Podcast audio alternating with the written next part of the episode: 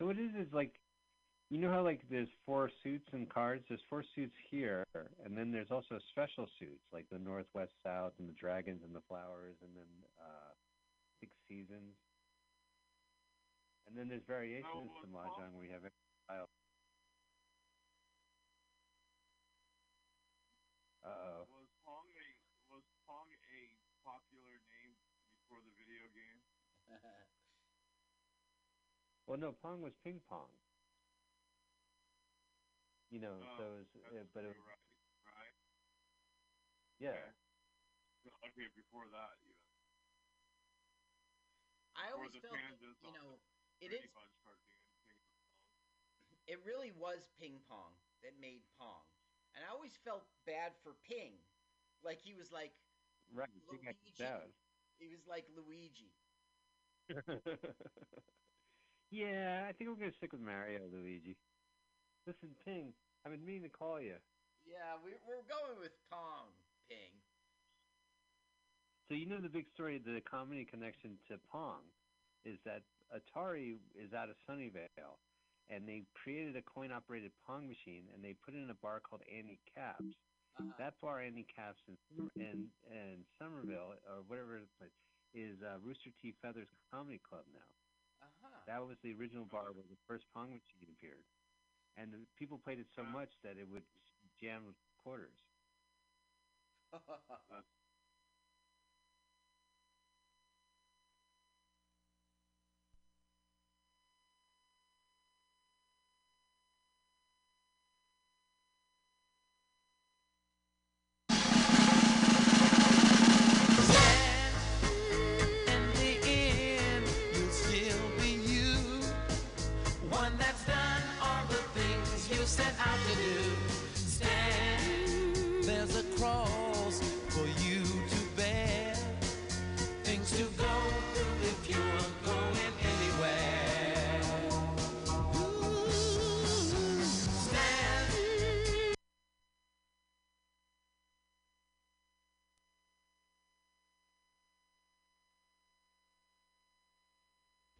Hey, welcome to the Weekly Review. Having some technical issues here, getting things started up. Usually start off with some music, and I'm going to see if I can get some going on on a different computer here. Thanks so much for tuning in. We'll be uh, with you shortly.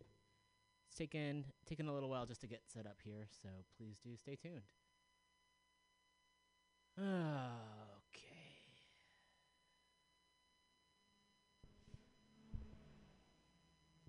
There are shows here every day of the week on Mutiny Radio.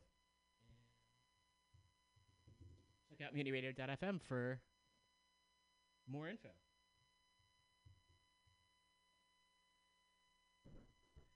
And let's see if we can start up again.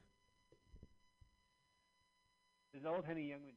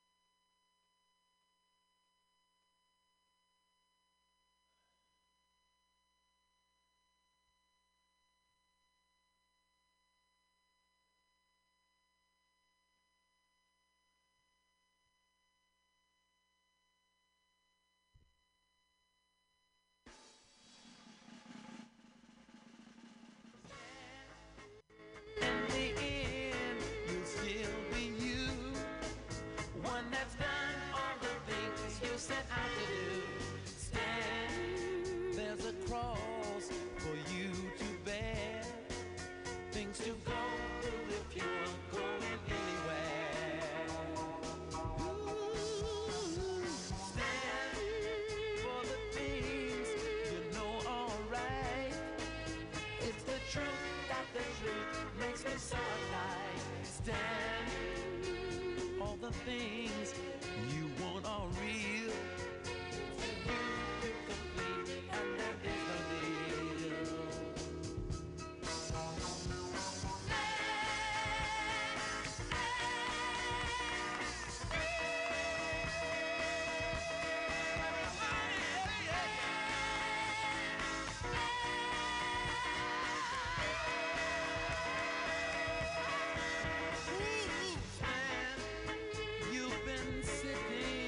much too long.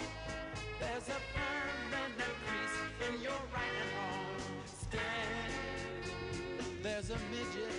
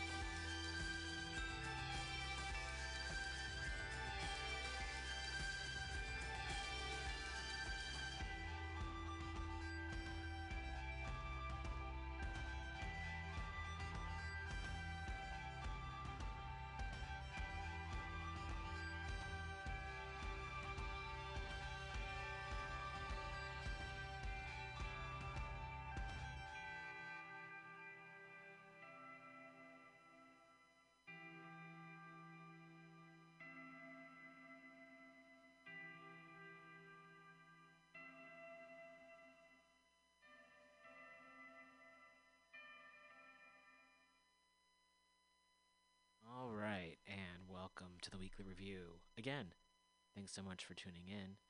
Start off with some music. That was uh, Sigur Rós with Ooh. Ísjaki. And before that, we heard Sly and the Family Stone with Stand. It is Friday, June. We're in June. June 5th. June 6th. It's June 6th, 2020. We are broadcasting live from Mutiny Radio. We're in the Mission District in San Francisco.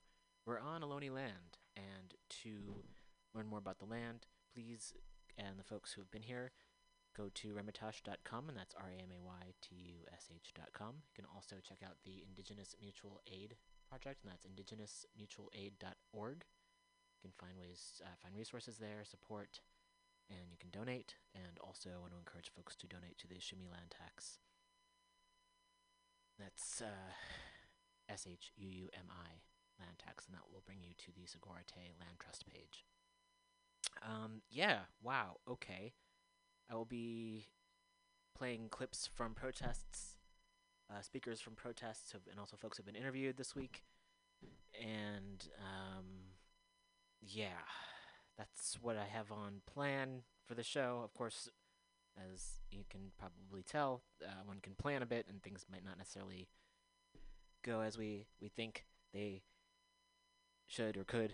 Um, however, we're here, so gonna bring you the show. Pretty, there's just a lot, so much going on, of course, and wanting to.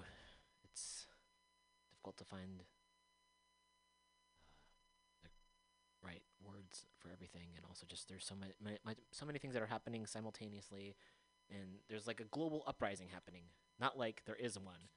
Um, in Athens, the um, believe through Molotov cocktails at the U.S. Embassy. There have been thousands of people are protesting in San Francisco on. I've lost track of the days, as I'm sure many folks have. It was two days ago. It was incredible. Folks have been not just protesting in major cities in the U.S., but every every you know state, as well as Puerto Rico, Dominican Republic, Guam, Samoa, I believe. Like folks like all around the world. There was a solidarity protest in Vienna. There's ones in France, of course, in London, and th- those are very, um, I guess, the European ones that we hear about. There's one in Tokyo, and I'm sure there's plenty more that um, I don't know about. So it's um,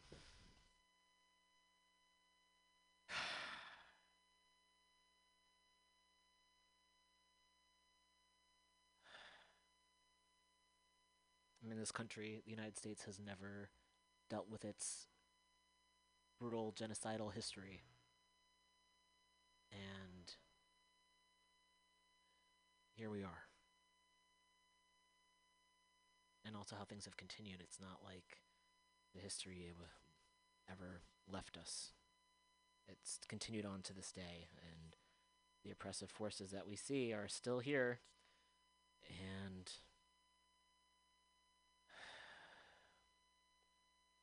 more and more people are realizing that. It's a little late for that, and also here we are. I wasn't planning on doing very much talking today.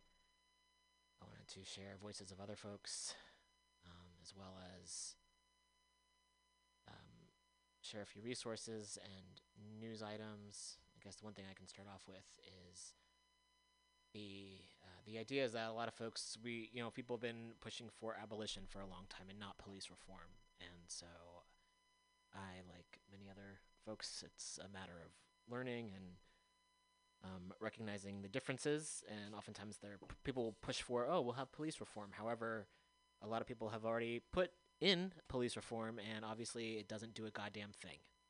In san francisco for instance we've had all these quote unquote reforms in place, and the police still brutally attack people. They kill people. They arrested some teenagers and a journalist after the march on Wednesday. Was that the day? Yes. So, and it's in New York and in Buffalo. Like there in LA, there are so many. Minneapolis. I've lost track of the number of places. Where, I mean, folks are sharing their video footage of police brutality. And of course, this is nothing new in this country. There was a video though in uh, in Paris, which I, I again like I feel like I've been reading so much and uh, absorbing it so much that it's hard to remember what happened when. Uh, there was a video posted on Twitter though of folks protesting in France and they were chanting in French, uh, "Tout le monde déteste la police" or something. But it was like pretty much like everyone in the world hates police, and it was beautiful.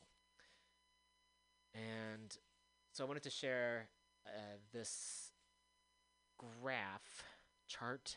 I'm still also just waking up. Did not for the last few months. I've been getting here, trying to get here on the early side to um, sanitize the best of my ability, um, wipe things down a bit, and today I barely got here at 12, so barely enough time. And then also the computer battery is needs to be replaced. So unless it's like plugged in, uh, it shuts off. Hence the the stoppage of music this morning. So that's what's going on. Okay, that's neither here nor there. Just uh, painting the scene for all you listeners. And again, thanks so much for listening. So this, is a thread I found on Twitter, and it's uh, the author you can find at Amanda Leigh Law, and that's A M A N D A L E I G H L A W. The police state wasn't built in one day or imagined by one person. It will not be dismantled in one day, and there isn't one person alive who can tell you exactly what a world with no police will be like. Bold steps will get us there, steps to shrink police spending and reliance to zero. So there's a chart here that has uh, reformist reforms versus abolitionist steps in policing. And I'm going to see if I can make this a little bit larger so I can read it and share it with you all. And again, if you'd like take a look, you can find on Twitter. I've also shared it. I'm going to share it again. You can follow me at R O M A N R I M E R. And let me see if I can do a screen capture of this. I did create a list of all the things I want to go through today and share. And if it's anything like previous shows, uh, uh, I'll be waking up in a little bit. And I know it's only a little bit after noon, but it's just been a lot. Ugh, a lot going on. Let's see. How can we zoom in? Um, hmm. Uh, hmm, hmm, hmm.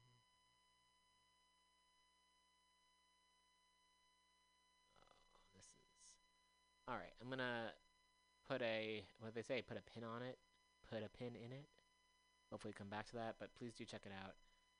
Um, let me see if I can at least. They talk about. Um, so I can at least. I can't read most some of the text, but read part of it. I am really just. Oof. Okay. So they talk about body cameras. Oh, I see. Okay. Now I can see a little bit more clearly. Okay, so they talk about reformist reforms versus abolitionist steps in policing.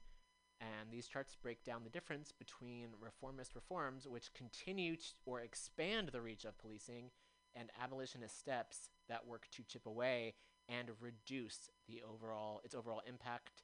As we struggle to decrease the power of policing, there are also positive and proactive investments we can make in community health and well-being, and that's a big thing. I did see a chart of the starting salary for a San Francisco police officer uh, versus a San Francisco Unified School District teacher. Let's see if I can uh, pull that up as we, as I, I'll now go back to the chart here. Um, wow. Uh,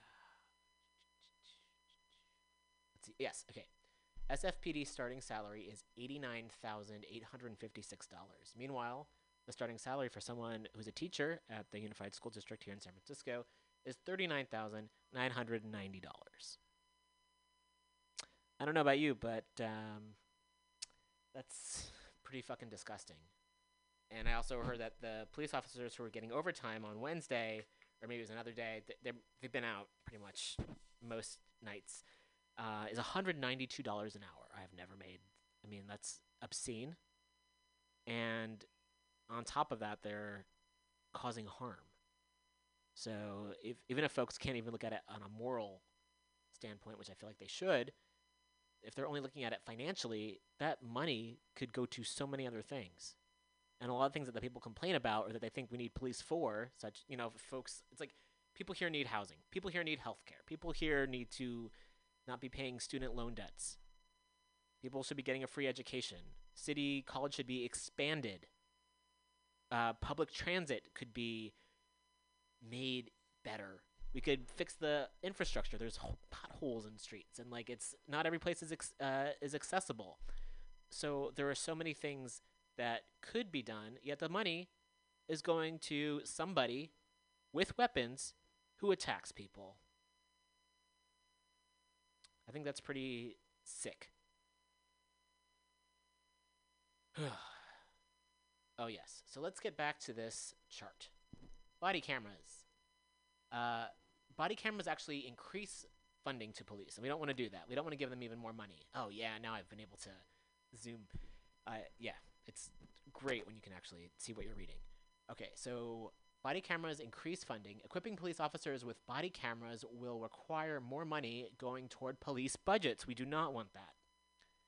So the challenge the notion that police increase safety. No, body cameras, which you all know that they fucking turn off a lot of the time. Uh, body camera, and also you could have something on camera, and people will still fucking deny that it happened. Okay.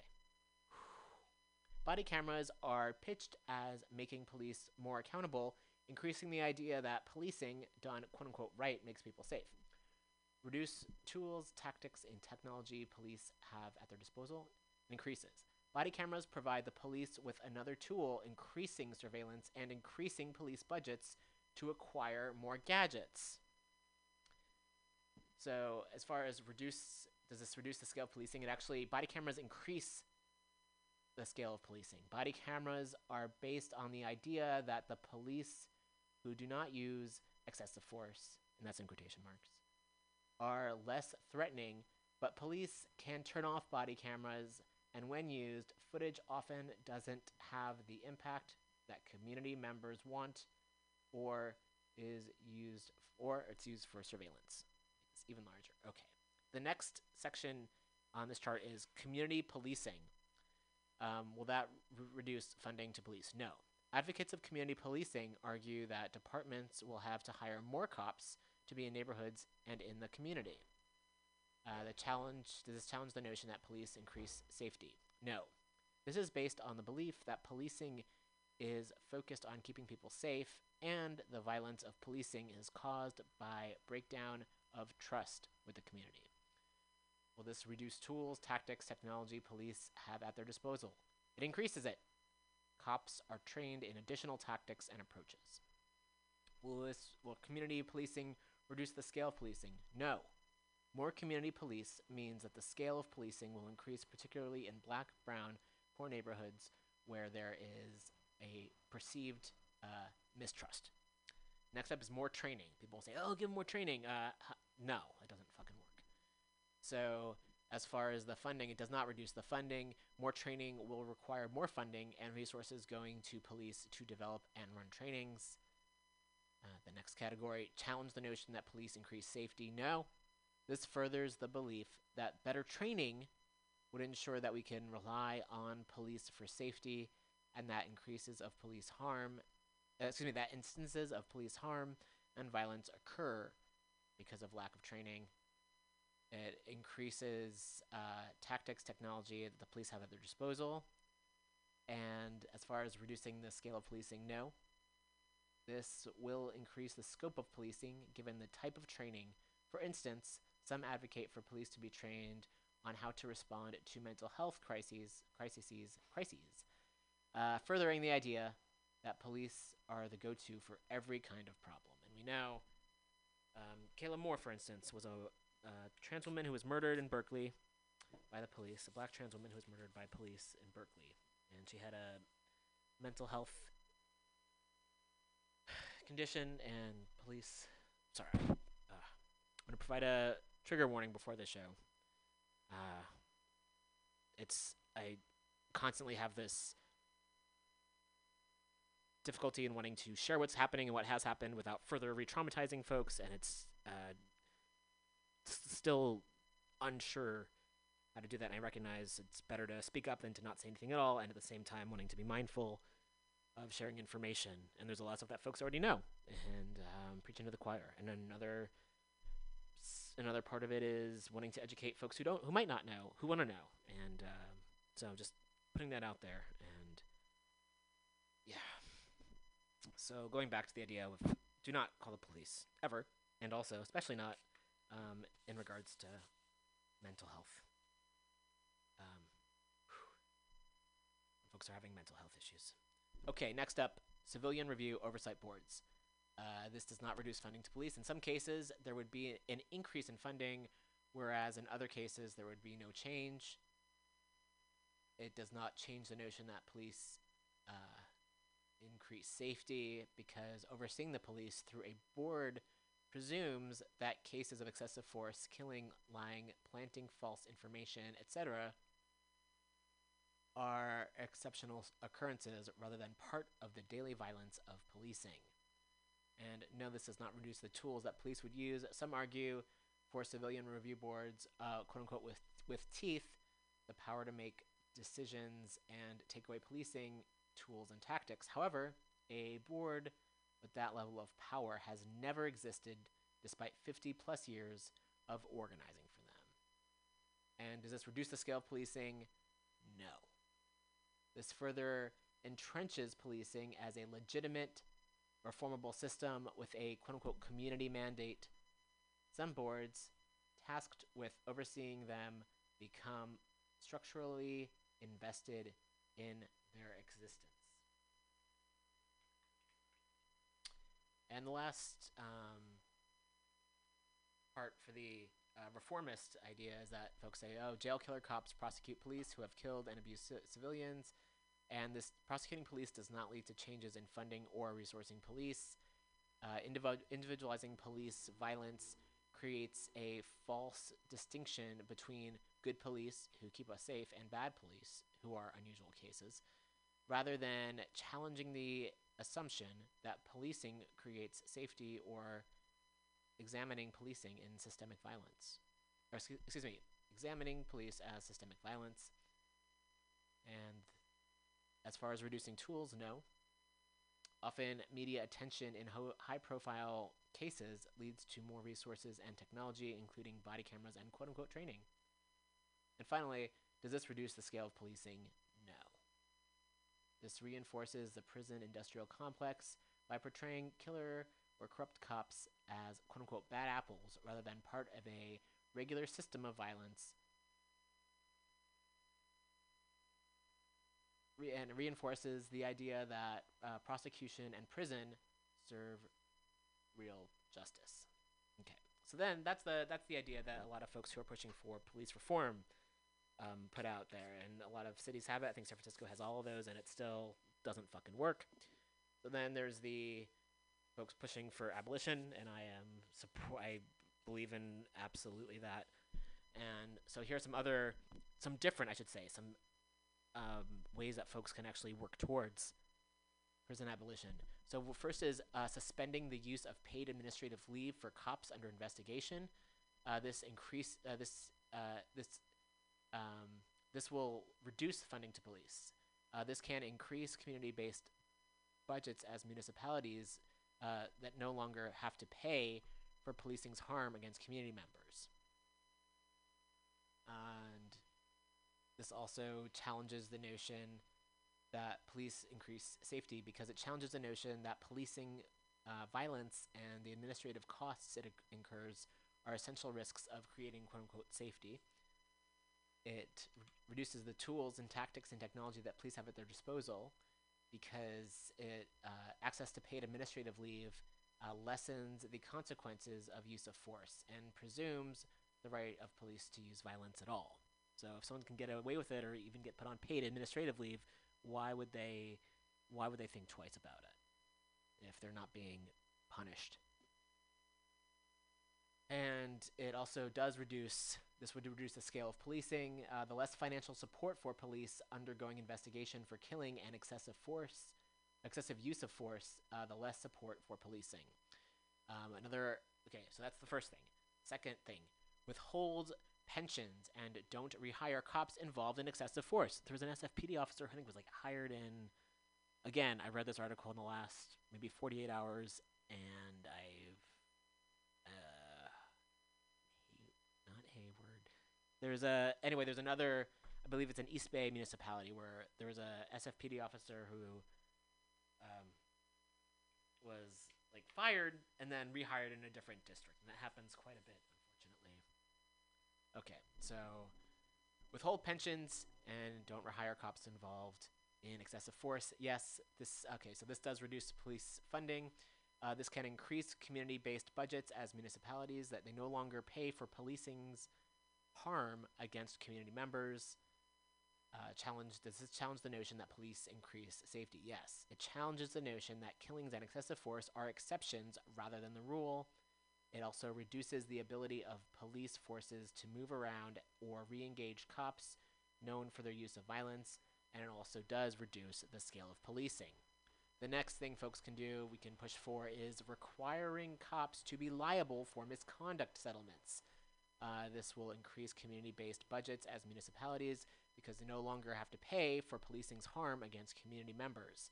It also challenges the notion that policing and all its costs are essential components of safety. Community members should not pay for its inevitable violence.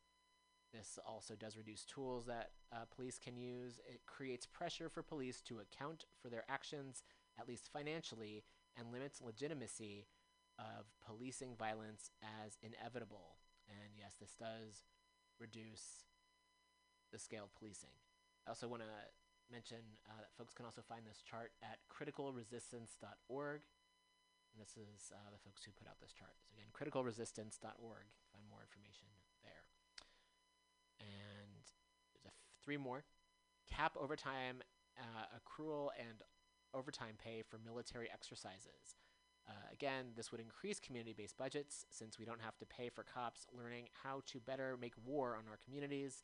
It also challenges the notion that we need police to be trained for uh, quote unquote counterterrorism and other military style action and surveillance in the guise of increasing quote unquote safety. Uh, weapons trainings and expos are used to scale up policing infrastructure and shape goals for future tools, tactics, and technology. And the STEPS police excuse me, this stops police from increasing their le- legitimacy, capacity, and skills as the as the blue line, and that's in quotations, in order to expand their reach over our daily lives and community spaces. The next thing is to withdraw participation in police militarization programs. Uh, this can increase community based budgets since we won't have to pay for cops learning how to better make war on our communities. It challenges the notion that we need police to be trained for counterterrorism and other military style action and surveillance in the guise of increasing safety. Weapons trainings and expos are used to scale up policing infrastructure and shape goals for future tools, tactics, and technology. Also, this stops police from increasing their legitimacy, capacity, and skills as a thin, as a thin blue line in order to expand their reach over our daily lives and community spaces. And the last uh, thing that folks can push for is to prioritize spending on community health, education, and affordable housing. This is like a fucking no brainer. If we decrease funding for policing, this will decrease its resources. Prioritizing funding resources also creates space to imagine, learn about, and make resources that actually create well being. If we decrease funding for policing, this will decrease this expansion of tools and technology. If we decrease funding for policing, this will decrease the size, scope, and capacity of systems of policing. So, again, thanks uh, to Critical Resistance for sharing this chart, and thanks to Amanda Lee Law for sharing this on Twitter. And yeah, so okay. I'm gonna play some music and set up some clips of folks who have been speaking at protests and being interviewed, and then we'll be back um, eh, afterwards and get myself together a little bit more. Big thanks to all the folks out there for listening. Uh, there's so many ways to show up and so many different tactics one can use. and there's like unending, unending ways. So even if you can't make it into the streets, there's so many ways you can do. Uh, jail support. You can donate to bail funds. You can create art and create signs. You can put pressure on elected officials to stop funding the fucking police. You can have conversations with family members and other friends who might be, I don't know, in support of police or not quite understanding what's happening with the protesting. If you know anyone in the National Guard, there are resources for folks who refuse to serve. If you happen to know any cops, I don't think I know any. I mean, I don't know any, but maybe I know people. Maybe you know someone who knows a cop or someone. Tell them to fucking quit. There's a lot of uh, other ways you can help people. Actually, that doesn't even help people. Policing doesn't help people. So there's a lot of other things that people can do that don't involve being cops. So there's a lot of different ways to to show up. And this is just again tip of the iceberg. Also, lear- learning about history and reading, and there's just a lot. So, okay.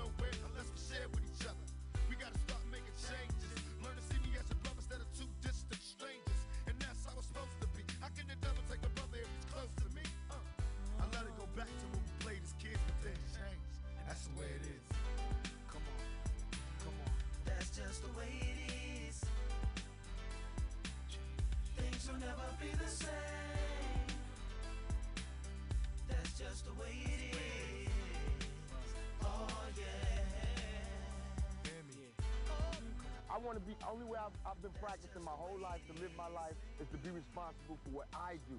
I don't know how to be responsible for what every black male did. I don't know. I, yes, I am going to say that I'm a thug. That's because I came from the gutter and I'm still here. I see no changes. All I see is racist faces. Misplaced hate makes disgrace to races. We under. I wonder what it takes to make this one better place. Let's erase the wasted.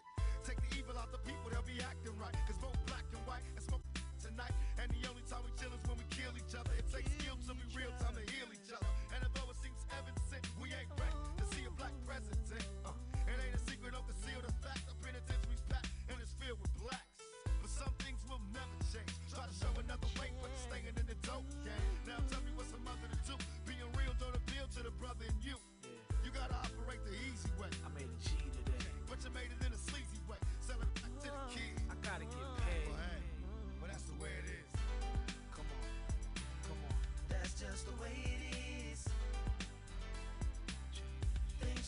be the same.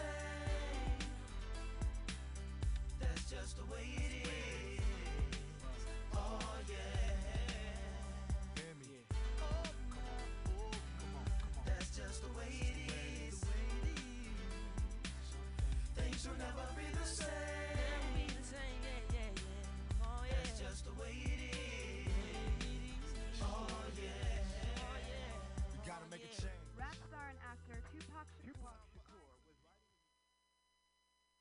And uh, welcome back. That was not the version I meant to play. Uh, typed it in, so there we go. Um, gonna go back and play a little bit more music, and then we'll be back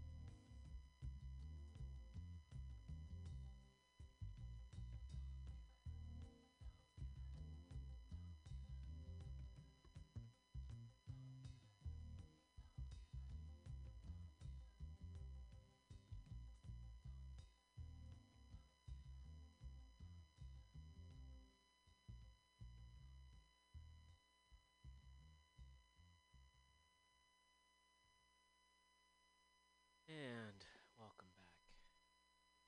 Uh, first up, a video here that shared from to mainstream. That's T O O M A N E S T R E A M. This is uh, Kimberly Jones uh, speaking.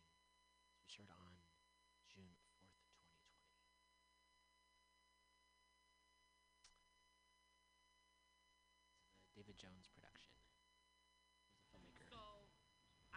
Been seeing a lot of things talking of the people making commentary. Um, interestingly enough, uh, the ones I've noticed that have been making the commentary are wealthy black people making the commentary about we should not be um, rioting, we should not be looting, we should not be tearing up our own communities. And then there's been an argument of the other side of we should be hitting them in the pocket. We should be focusing on the blackout days where we don't spend money. Um, but you know, feel like we should do both. And I feel like I support both. And I'll tell you why I support both. I support both because there, when you have a civil unrest like this, there are three type of people in the streets. There are the protesters, there are the rioters, and there are the looters. The protesters are there because they actually care about what is happening in the community. They want to raise their voices and they are there strictly to protest. You have the rioters who are angry, who are anarchists, who really just want to fuck shit up, and that's what they're going to do regardless. And then you have the looters. And the looters almost exclusively are just there to do that, to loot. Now, people are like, well, what did you gain? Well, what did you get from looting? I think that as long as we're focusing on the what, we're not focusing on the why. And that's my issue with that.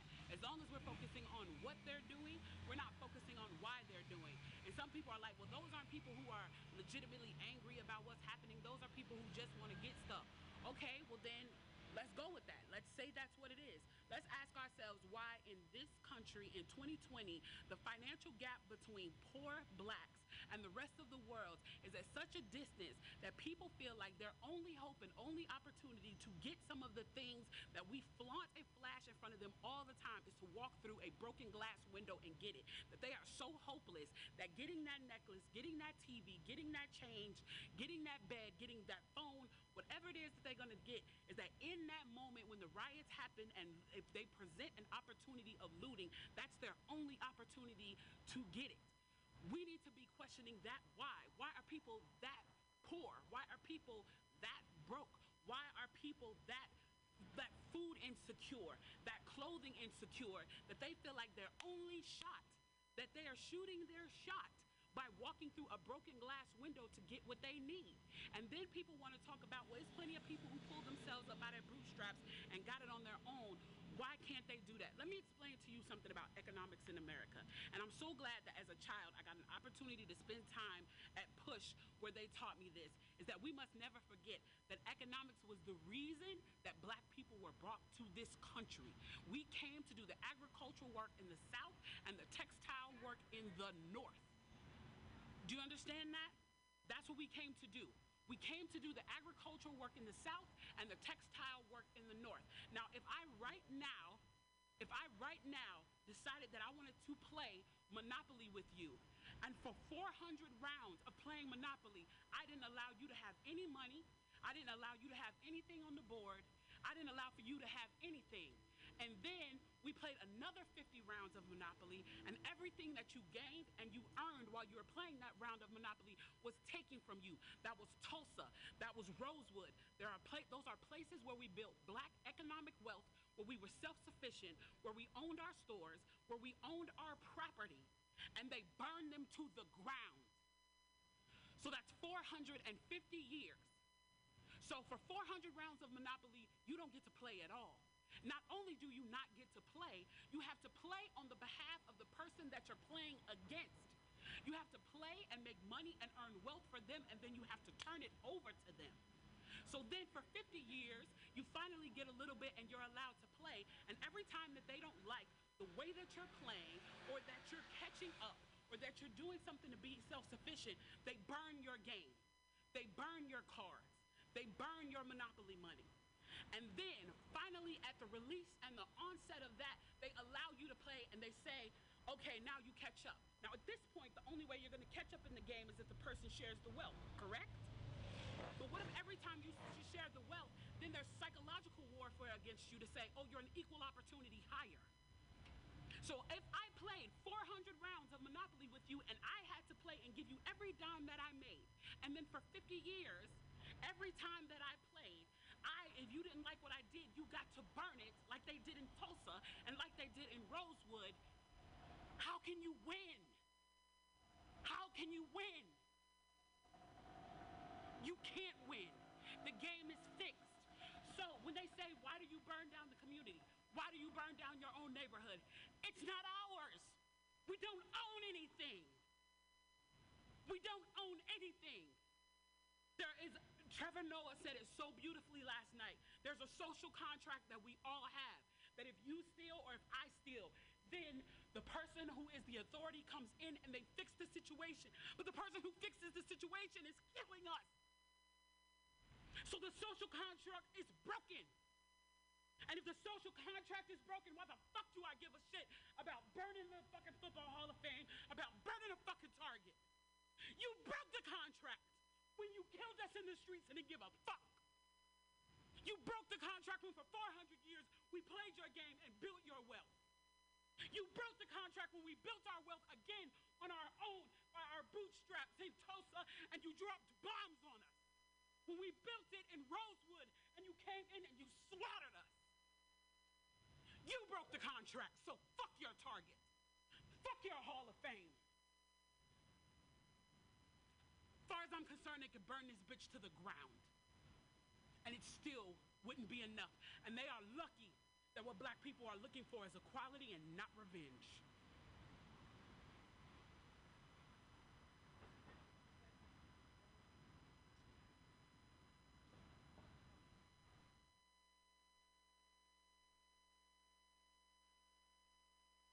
That was uh, Kimberly Jones, and you can find that video. It's on uh, YouTube, and it was shared through David Jones Media, and it's called "How Can We Win?" and that's on was uh, published on June first, 2020. And next up, some speakers from Oakland. Try to get this all set up. Uh, this speaker here. Let's see, this is uh, Dominique Walker. Um, and Dominique Walker, folks might know, who is one of the activists involved with uh, Moms for Housing. for us with AR-15 robots, military gear for mothers and babies. So I think at this time it is important that we stick together and we organize. After this, after this righteous anger, we get in our communities and we organize.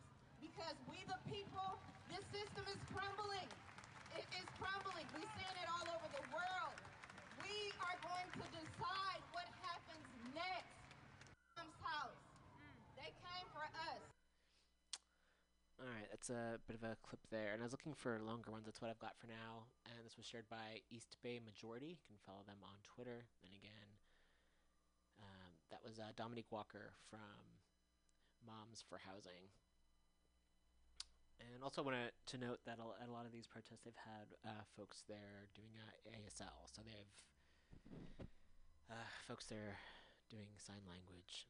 All right, the next step, I'm trying to get these all set up. One day I will edit these, and it'll be all one smooth show. All right, next up is also from Oakland. This is uh, Jessica from the Black Org Project, and you can follow them at Black Org Project on Twitter. And this is about getting the police out of the Oakland Unified School District. We have been fighting to eliminate police out of schools. We have been fighting for Oakland. We have been fighting for our students. We have spent countless of time in school board meetings. We've, we've conducted so much research. We even created a plan, a comprehensive guide that tells them how to remove police out of schools.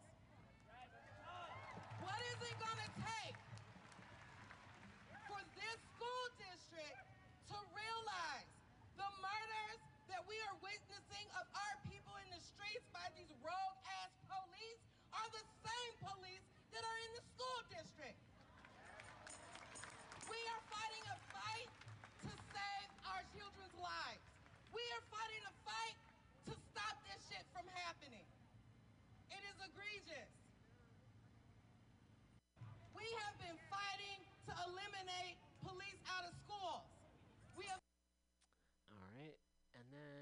next up, have uh, Rachel Jackson.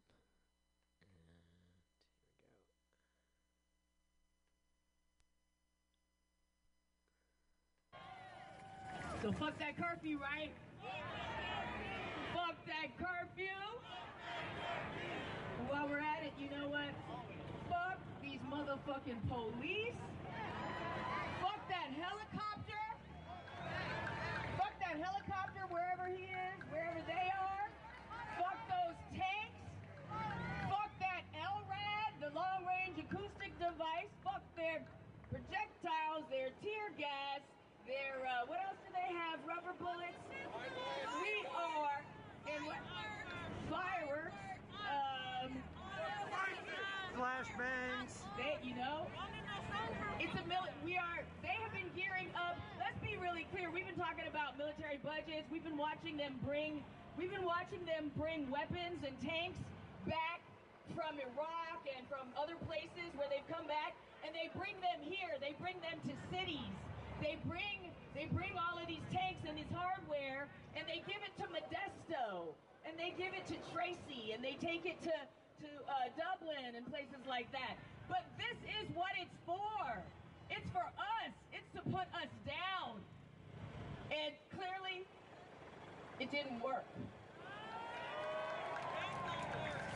140, 150 cities, not just major cities, but also small cities, also small places, also Tracy and um, and Modesto and Turlock and the same places that got those, the same places that have been getting those tanks, they've been having protests anyway. And so what I'm saying is, is that there's a fascist program that's getting set up, a military state that's getting set up around us, but it's failing. It's failing. Now that shocked the shit out of them.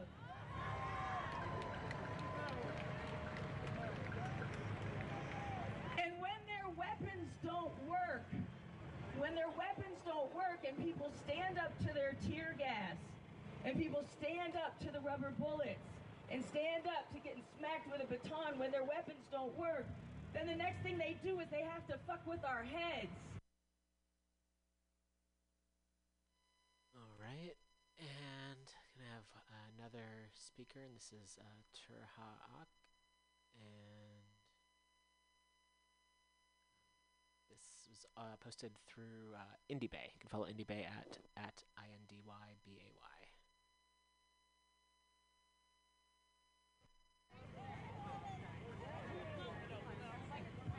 What's the call? What's the call? Fuck the curfew. So there's a few things I want to do. When I come up here, I never come up here to say uh, words that get you aroused. I want to say something that you can carry with you. Because I'm an organizer. So I never step up with this motherfucker to say something that's just uh, uh, pleasing, right? So what I'm going to talk about, and what's very, very important in this moment, is do not let these motherfuckers switch the narrative. Do not let these motherfuckers switch the narrative. Whether you bust fucking windows, whether you come and sit down, it's repression that created the conditions. Right? Right? It's repression that created the conditions. When you stand on a people's neck, none of us can dictate how the fuck that goes. Right? So do not let these motherfuckers switch the narrative. Violent or non-violent, they coming down on our ass. Violent or non-violent, they coming down on our ass. They killed Dr. King and Malcolm.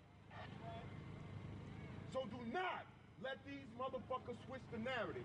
It's a time coming soon where they're gonna try to amp up and ramp up the repression. And the thing that they will count on is that we fight and argue over tactics. We better get smart than a motherfucker. We better learn how to use our motherfucking inside voice when we deal with this shit. That's right. We better learn to talk with our motherfucking inside voice when it comes to strategies and tactics. Thank you. We got the same goddamn enemy. They don't give a fuck whether you break a window or whether you sit down. All they care about is if your tactics are effectively fucking with their shit. That's all they care about.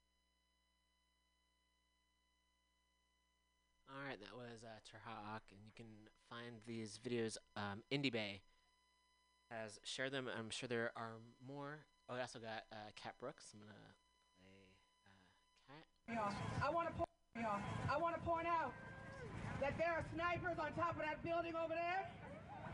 There are snipers on 16th and Broadway and somewhere around 7th Street. So they waiting on y'all. They're waiting on us. You heard what Rebecca talked about, that they're used to tear gas and all this other stuff that makes people cough. This is not public fucking safety. We are here peacefully assembled. What are there?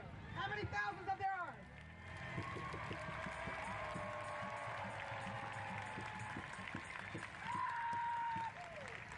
We don't need no fucking police. Who keeps us safe?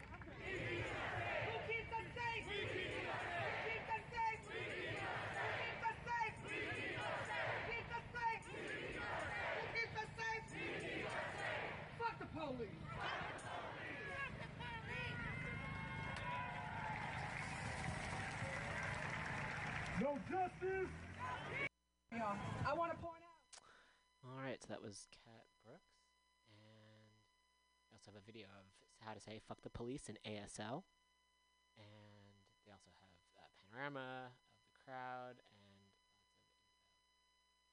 And yeah, there's also I'm just gonna go up the list here. There's uh, Liz from Oakland Rising who uh, speaks about the ties between U.S. imperialism and domestic policing. So photo it looks like.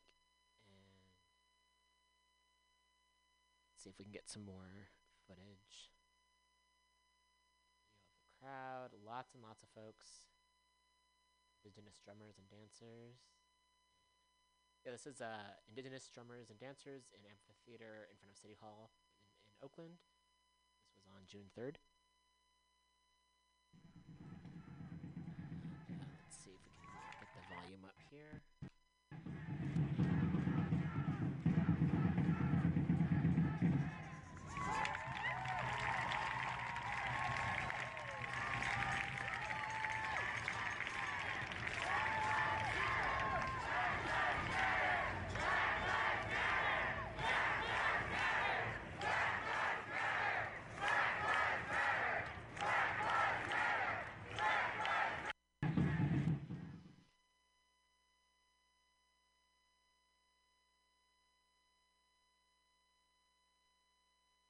More video footage of the number of folks, lots and lots of people. And also, I'm going to read that the Oakland community demands in advance of uh, curfew action. So this was again on June 3rd, and since then, curfews have been lifted. However, did want to share uh, APTP is a great um, organization. You can follow them, and uh, lots of info there. This was shared on indybay.org. Oh, there's just so much. It's difficult to, and that's always been a thing. Difficult to uh, fully encapsulate the moment in uh, uh, a limited amount of time, and also it's in this medium, and um, th- so many folks are out speaking and putting their bodies on the line. Um, I'm gonna just share links to a few things. I'm not gonna really read too much more. I did want to share links that folks can check out if you um, just to share information. This is from the markup, themarkup.org. Uh, it's how do I prepare my phone for a protest, and it came out on June 4th, 2020. And just read a little bit here. And uh, one thing demonstrators should be aware of before they head out is that their cell phones may be subject may subject them to surveillance tactics by law enforcement. If your cell phone is on and unsecured, not only can your location be tracked, but your messages and the content of your phone may also be retrieved by police either if they take custody of your phone or later by warrant or subpoena. And uh, some guides, they say, well, some guides uh, recommend buying a separate burner phone or leaving your phone at home entirely. There are trade-offs and barriers to some of those, some of these recommendations. Not everyone can afford to buy a separate phone just for protesting, especially during one of the greatest economic downturns uh, seen since the Great Depression.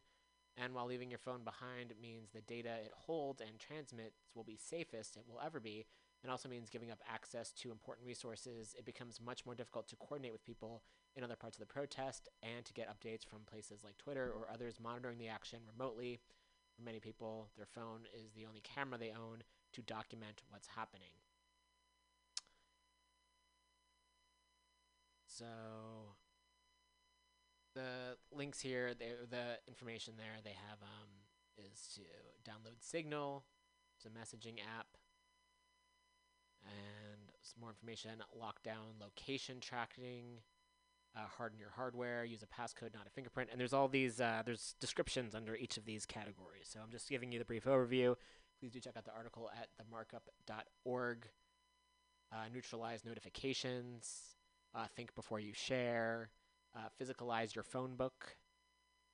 And so, yes, lots of info. And let me just also bring it up. This was uh, written by Maddy Varner. And simple steps to take before hitting the streets. So, i wanting to share that again, themarkup.org. I'm gonna look down the list here, and as you know, as we go on, folks and folks are sharing more and more info. Also, there's a bunch of sex workers who are looking to out Lindsey Graham, so that's pretty fucking righteous. Again, sex workers will are continuing to save the world. And uh, there's also I wanted to share um, an article from 972mag.com, and U.S. Jews are standing up for Black lives. Why aren't we doing so for Palestinians? Uh, by failing to speak out over the killings of Palestinians like Iyad al Hallaq, U.S. Jewish groups are devaluing our stance against state violence at home. This was written by Oren Kroll Zeldin, and it came out on June 4th, 2020. read a little bit here. Um, there's a lot here. So I do want to just recommend that folks please do check this out. My voice is starting to go. If you go to www.972mag.com. Again, the author is Oren Kroll Zeldin. And yeah. So please do check that out. Next up, oh, there's a thread on tear gas. Okay, a thread on tear gas. So this is from Lisa Song, and you can follow Lisa at on Twitter at L I S A L S O N G. And Lisa says tear gas is way more dangerous than cops say. It can cause long lasting harm, damages skin, seeps into bystanders' homes, and contaminates what it touches. Calling it non lethal ignores critical info. We're in the middle of a respiratory pandemic. This is what you need to know. Tear gas is specially designed to cause pain. It can be 100,000 times stronger than the sting from wasabi. That's according to at S E J O R D T, a professor of anesthesiology at Duke University.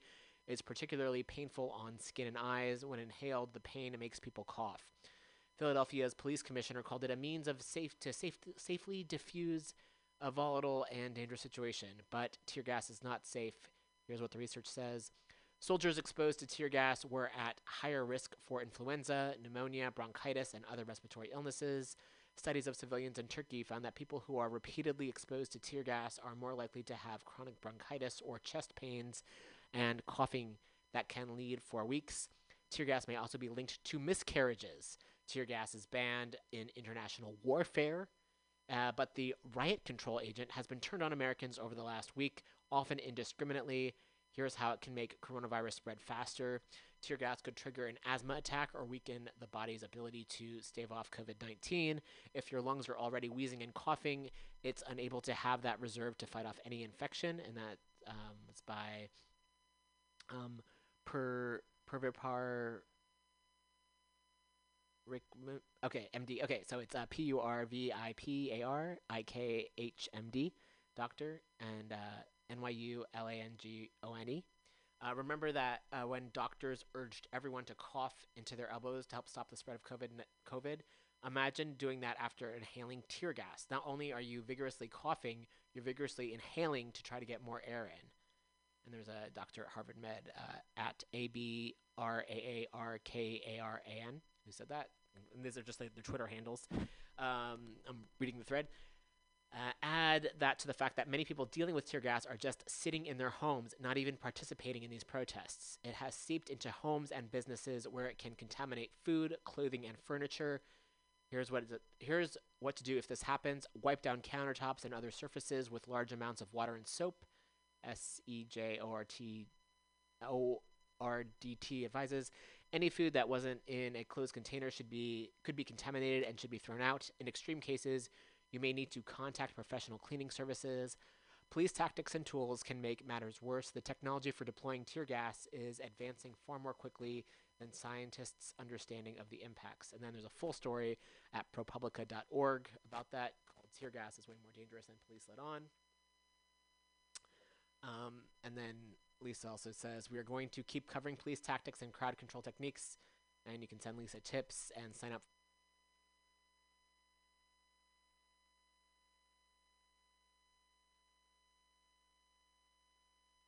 petition.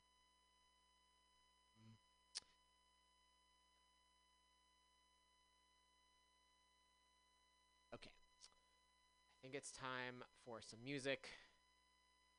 Oh my, there's a lot. Didn't select too much music already today. Uh, as I again a bit of a late start, and also just the very uh, so much going on this week. Uh,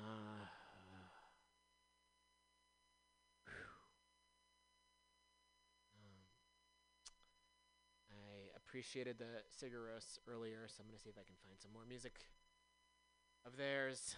Tends to be feel healing, so find some more music of theirs. Here's a good uh, 10 minute song that should be hopefully enough time for me to uh, get everything here together.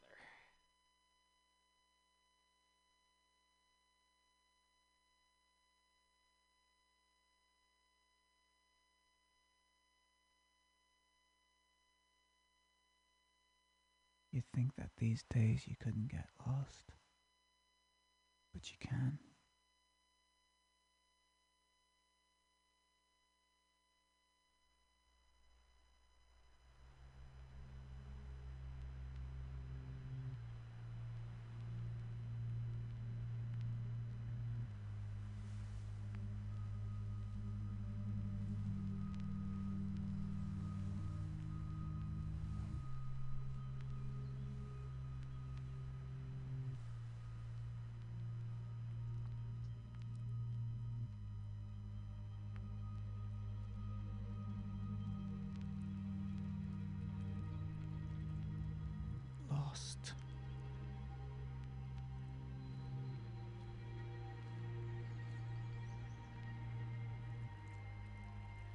Lost my way.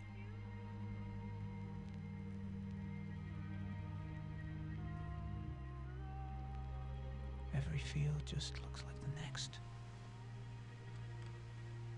All right, I'm gonna make an executive decision and uh, look for a different one. Again, sometimes this is what happens when uh, I don't quite, I don't quite uh, prepare as much as I would like. Again, it's been a week.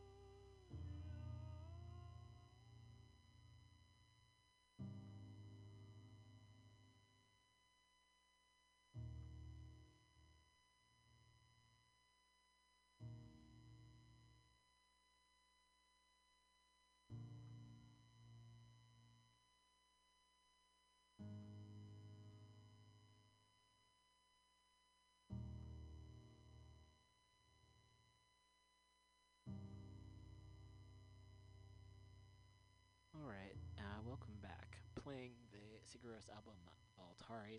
Got a little bit more for you today on the show. Again, apologies as uh, the technical difficulties. Uh, just, oof. I, I know I'm not alone with uh, it's witnessing all that's happening, and it's there's so much my heart and my mind, witnessing it and wanting to speak up and act and do what I can. Uh, wanted to share another article. Uh, How to be an anti-fascist from your couch, and this was published in The Nation, uh, written by Talia Lavin, and it came out today. And, uh, under underline is uh, or not, you know what I mean. Uh, you don't have to punch Nazis to fight fascism, so there's a lot of ways that folks can show up. So I, do want to direct folks to just a lot of ways that people can show up. Again, in the nation, how to be an anti-fascist from your couch.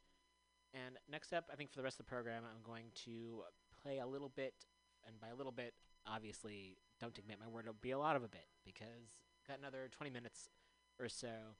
Uh, the Do No Harm Coalition provided a street medic bridge training for medical professionals, and you can find it on YouTube if you go to the uh, Do No Harm Coalition um, page and see it. And I'll put down this music a little bit. It's nice. It's uh maybe I should just have that on the entire time. Just ah. Okay. And uh, just read a little bit about the video.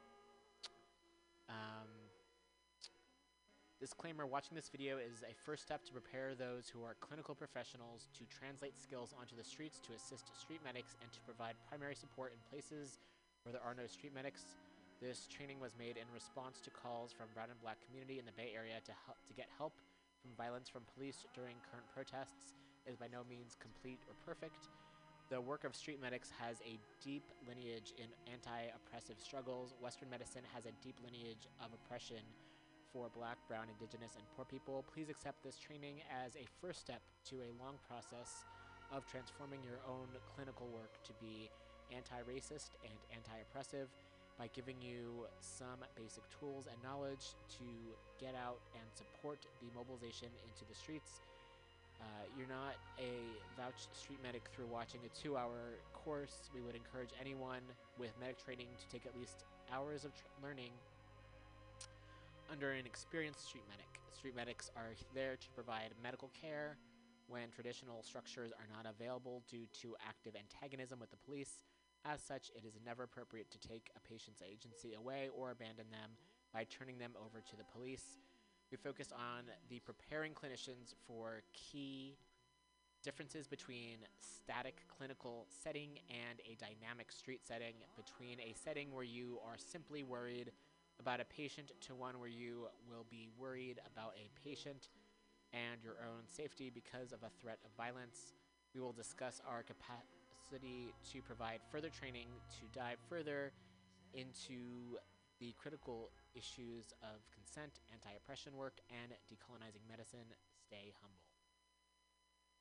So, the um, they also provide some resources. Uh, there's books called Where There Are No Doctors, a book for community health workers, uh, Ditch Medicine, an overview of field medicine, and Riot Medicine, an overview of street medicine and protests. And they recommend the websites riotmedicine.net, which is a nearly 500 page text recently created, eye washing technique, and uh, a lot more. Herbal protocols, there's a lot, a lot of resources here.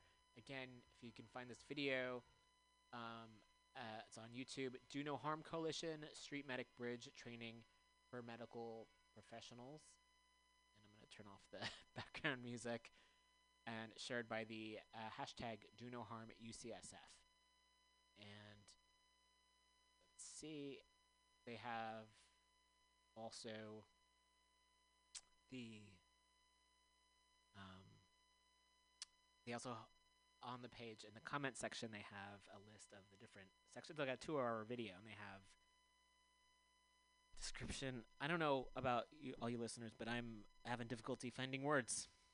Uh, all right, there's the preamble, objectives, training overview, data on police violence, preparation, actions to take, what to wear, what to bring, riot control tactics, like as far as situational situational awareness goes, beginning treatment. Then they have info on like police weapons. They talk about pepper spray. They talk about tear gas, rubber bullets, stun grenades, stinger pellet grenades, miscellaneous kinetic injuries, energy injury, psychological injury, and resources and a Q&A. Wow, I want to listen to all of this. I haven't heard this yet. Um, I did go to a talk that they did a few years ago, and uh, I'm really grateful for the folks involved with the Do No Harm Coalition. Uh, Rupa Marya is one of the doctors, as well as, um, excuse me, uh, Noah Morris. So LAC. So thanks to Rupa and Noah for sharing this info and all the other folks who have contributed. And I want to listen to all of it. So I think what my plan is, as I talk out loud, um, I feel like the psychological trauma is something that um, I'd like to hear more about at this moment. Um, so I'm gonna go click on that section. And perhaps if I have a moment, I'll also go down to resources and Q and A before the time runs up on the show. Again, this is the Do No Harm Coalition Reach Medic Training. So the other um, last injury we'll touch upon is psychological injury, um, both for our patients that we're treating, like we spoke about before, but then also for ourselves. Um, there's a lot of chaos in these protests. Um, the weapons, like Noah described, are meant to create psychological fear um, as well as um, physical harm. Um, and so people need treatment for their trauma. You will need treatment if you are um, taking care of people in this um, in this setting, especially going from a controlled clinical setting where still in that setting we need to process our trauma um, from the loss of our patients. Um, but is but especially in this situation. Um, for myself, um, probably one of the most intense experiences I had was when that young man who was hit with a rubber grenade at close range coughed a cup of blood into into his hand. Um, was to realize that I couldn't call 911 for help.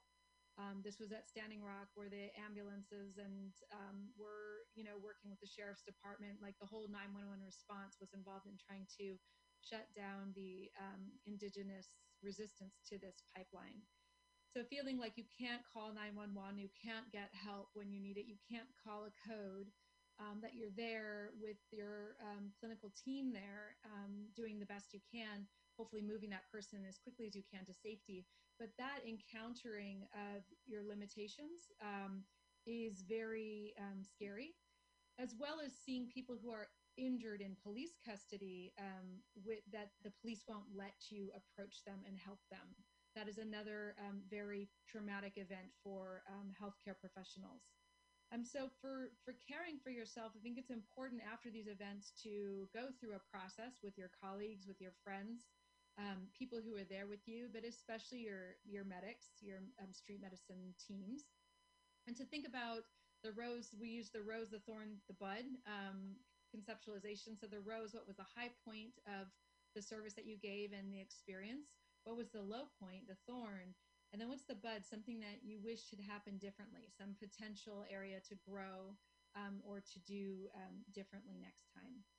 It's important to learn now, I think, before you enter these protests about trauma informed therapy um, in care. Um, some people have had a lot of success with trauma informed care um, with ceremony, with a technique called EMDR, with herbal medicines and psilocybin. There's some interesting research on that but I, I, know that medicine, Western medicine, tends not to be the best to deal with PTSD and, and chronic um, and trauma like this. So I would um, try to get yourself plugged in and prepared um, before before you um, before you are in the fray, if you can. And um, I just wanted to remind everyone as we've gone through this, um, you know, outlining of all the ways that our our the bodies of protesters and um, our bodies are being injured. And these are people exercising um, their First Amendment right to speak up um, for their right to health and their right for justice. Um, and that we are um, paying for these weapons. Um, it is shocking to me to watch the militarization of San Francisco and Oakland, when we don't have enough money for um, PPE for everybody, and we don't have enough money for hotel rooms for our unhoused friends or services for our unhoused friends, um, that we have enough money to roll in, you know, tanks and all this weaponry. So it is really time for us to start thinking about the allocation of our funding and how we can really prioritize a culture of care and a culture of health.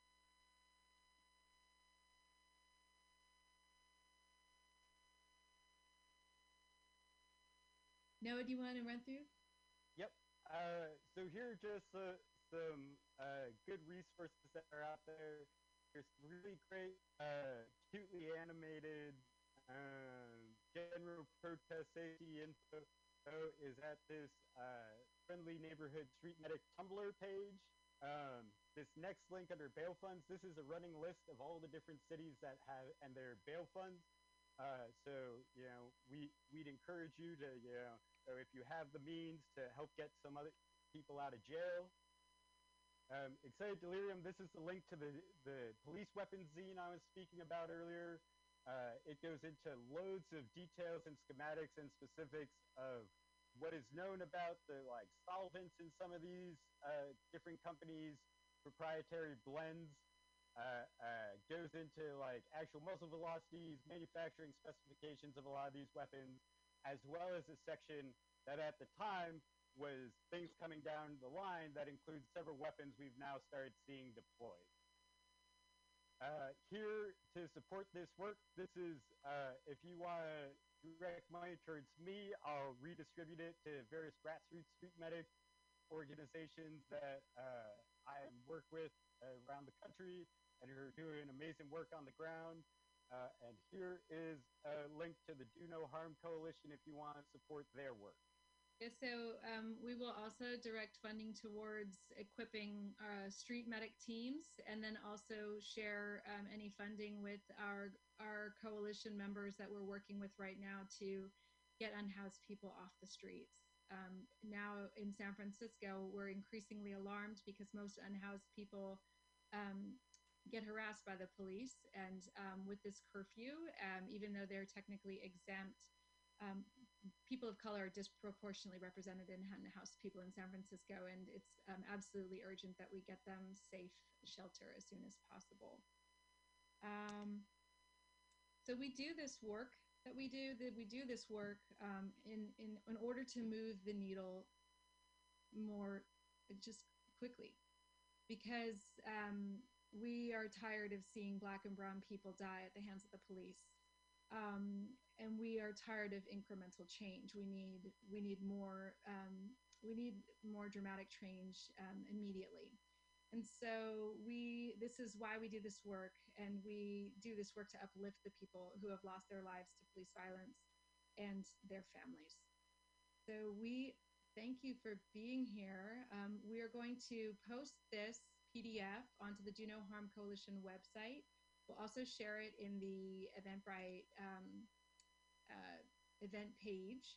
And then we will be putting the recording of this session up on YouTube for people to um, circulate and share.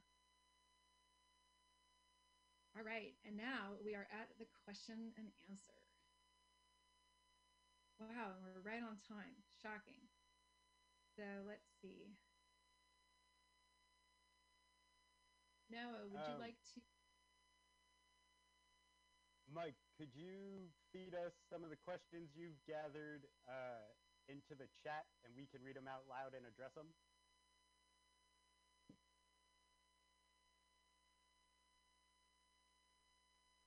Yes, just a moment here. Um, so I've been actually collecting. Uh, there's thank you everyone for for for uh, asking so many really excellent questions. I'll I'll um, feed you some of the questions. I've sort of sorted them by by type, um, and so let me let me send you some now.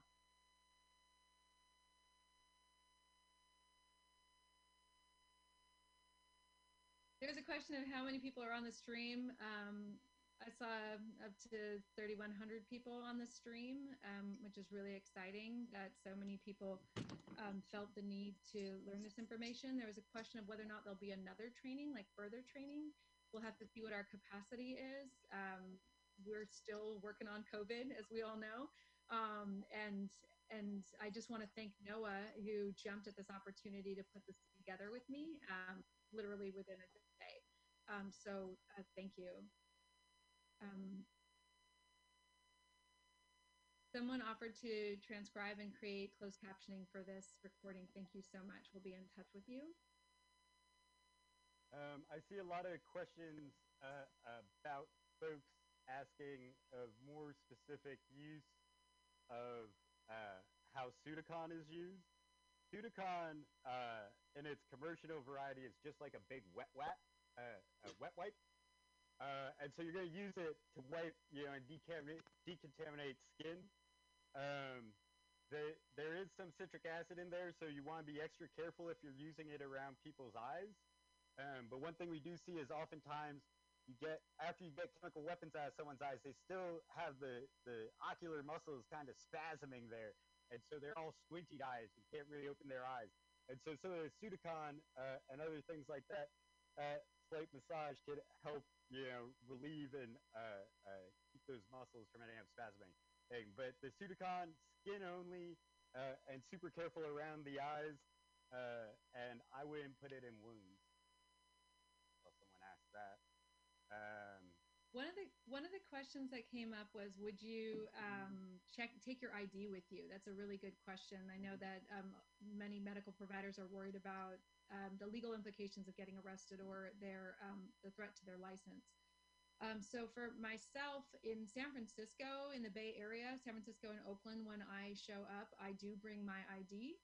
Um, especially right now during COVID, um, with these curfews, we are essential um, providers. So if anything, we are exempt from the curfew, which might be even a better reason for us to be showing up to advocate more for our um, for our Black and Brown community. Um, when I was in North Dakota, I absolutely did not bring my ID with me. I also didn't bring my telephone with me on actions. Um, so some we relied on um, walkie-talkies there, and you know they the telephones or our smartphones are basically devices that can help track us, as we've seen with COVID when they would publish like how far did people drive. They're using our cell phone data, um, so they track where we are. Um, and you might not want that information. So you'll you'll have to decide for yourself um, when you want to bring those things. Um, I'm just Um, gonna I- walk through walk Oh, through some of these yeah. questions on scope um, that I'm being read. Uh, the first question I, I'm seeing is what level is training uh, required in order to practice safely as a street medic? Uh, so for non-professionally trained medical pr- uh, personnel, we usually will do what a 20-hour basic street medic training, which includes uh, comprehensive coverage of basic life support and interventions, uh, as well as police weapons and violence and ta- uh, some of our street tactics and ethos, uh, and goes a little bit more into critical incident stress, uh, mental health work, uh, and peer support. Um, and so this bridge training, you know, it, street medics tend to question each other who, if they don't know you in the streets where they're working. Uh, so they'll commonly ask you, where did you get trained? You can say, you know, I'm a doctor from UCSF and I got bridge training from Noah uh, uh, during the COVID. Um, you know, or, you know, people will be like, you know, I was trained uh, by folks uh, from on the ground medical in New York City in the Bronx in 2002 uh, and I would list my trainers. And there's a limited number of our trainers, so that's how we kind of uh, uh, vet people and we mentor folks in the streets. Um, as far as scope of practice of where, where, what level you can safely practice to, I mostly recommend only going to basic life support uh, interventions. You don't need to be trying to like trach anyone or like you know put a chest tube in in the field. We're not there yet. Um, you know, uh, uh,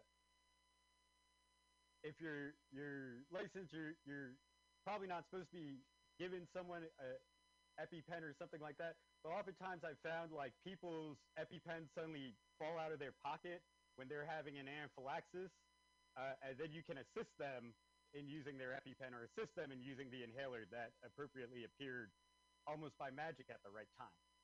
Um, but you know, it's it's up to us to like you know be where our comfort level is. You know, if things go further, you know, So if you work with undocumented communities, you know, I know there are folks here in telemedicine right now uh, with folks who are too afraid to go to the hospitals because of the police violence. Um, and so, you know, that's going to be more private. That's going to be less publicly available or viewable for what you're doing. So I really just got to advise y'all to use your best prac- best uh, uh, sense and your follow your own heart as far as um, where you go. Uh, uh, you know, again, I wouldn't would would refrain from doing a lot of things you might know how to do in the streets. Like if we have a brick and mortar clinic elsewhere, uh, as we often do in mass mobilizations, uh, you know, there's often a room that doesn't like a room of requirements for you Harry Potter's fan. You know, this door doesn't really exist, but when you need it, this door exists, and there are good things in this back room. Uh, if we gotta care for someone in those ways. Uh, uh, so yeah, so there's a bit of magic to street medicine. Sometimes you know, uh, there's a lot of gray area of comfort. You know, some of us who have wilderness training have certainly argued to ourselves uh, that given the situation and the chaos, the patient is more than an hour away from definitive care, so I can feel comfortable using my wilderness protocols. So no, that Um, goes to, that goes to a question that came up about EMS. So um, it it so if you just take a moment, if you've been in a protest, um, try to think of the last time you saw an ambulance or EMS there tending to wounded people who've been, um, you know, subjected to chemical weapons and um, police um, kinetic injuries. I, I haven't seen it. They come later. They come after the protest has actually moved away um, and the patients are left. So um, it's not that they're not there at all, but it's that they're there much later. And so your role in street medicine is to temporize, to stabilize, to treat until you can get them moved to a higher level of care. Um, and in certain political environments, such as Standing Rock, where we were in the plains of North Dakota, where the um, histories of um, racist violence between the settlers um, and the indigenous people meant that the, the ambulances weren't really there for us. Um, and so you just have to get a good read of what your political situation is um, in the in the context that you're working. Um, so um, there's not a one size fits all, but it's just really understanding.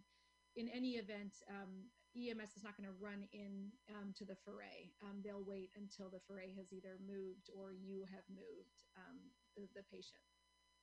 Another person asked if there are do no harm chapters around the country, and that is something that is just starting to grow. So we came together in 2016. Some of the images I shared were from the hunger strike in San Francisco, which is where we got our foundation was supporting um, community members here uh, who were on strike, hunger strike, protesting police violence in San Francisco.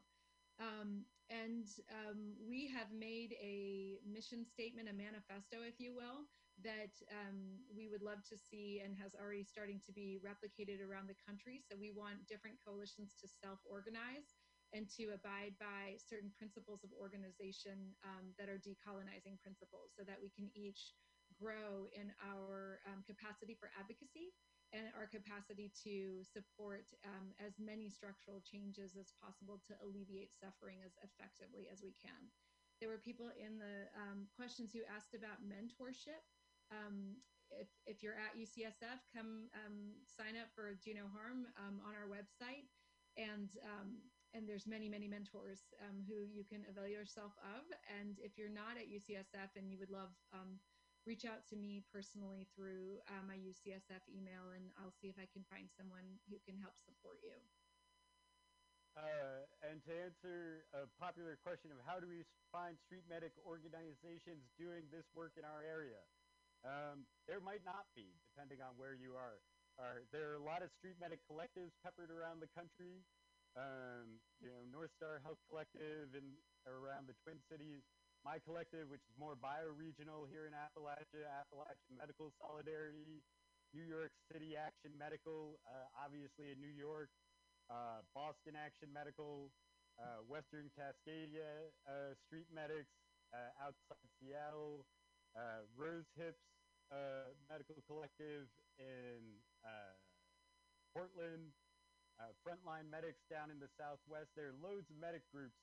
Um, so you know, I would you know search on Facebook to see if there are groups. We we don't tend to hide ourselves. Um, one of the graces that we can bring to the movement is 99% of our organiza- organizing efforts can be done in the open, where they're providing care for people. Uh, there's no laws against providing me- like first aid, aid um, to people if you so choose. Um,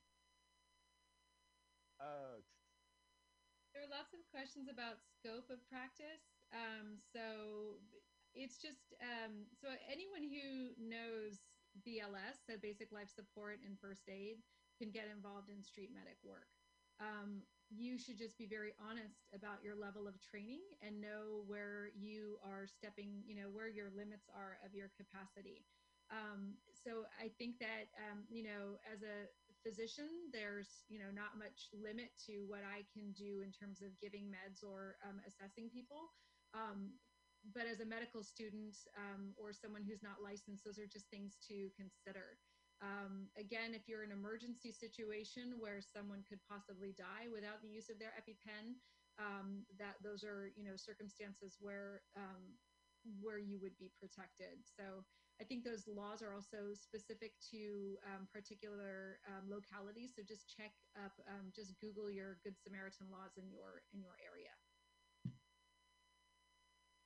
Um, we're being asked to clarify when to use water versus other solutions for tear gas and pepper spray. Hey, so uh, for the eyes, nothing but water, medical saline.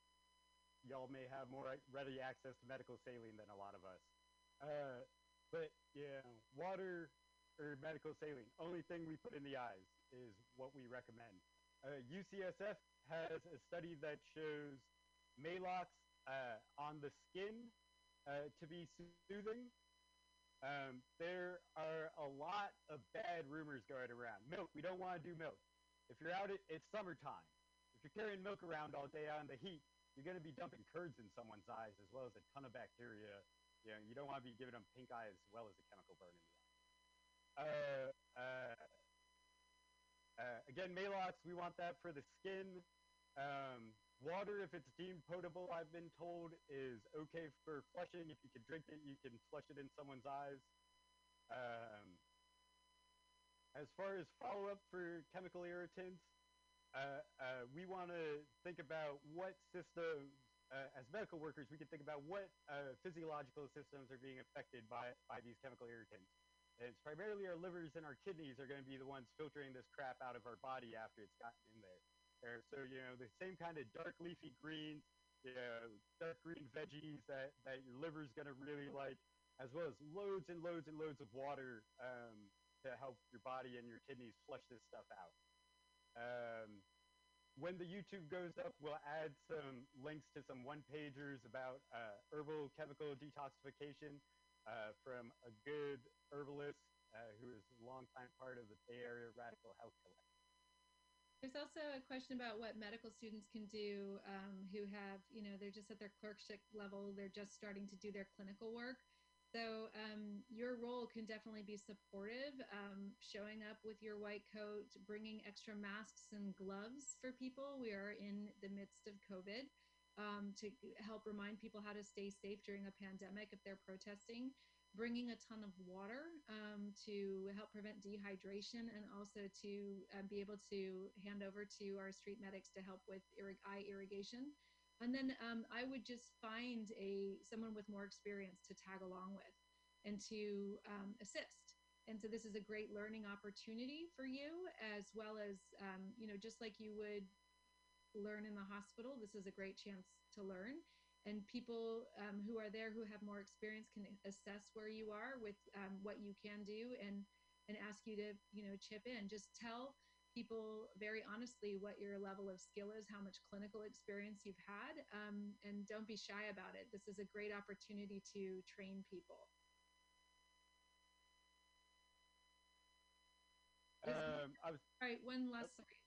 Is makeup bad? Yeah, so makeup and uh, contacts are not good because both of these things can trap the um, CS uh, the solid, the fine powder of tear gas, um, as well as um, just interact with the the other chemicals. So yeah, don't wear makeup. Um, don't wear lotions on your face. Keep a bare bare skin and glasses.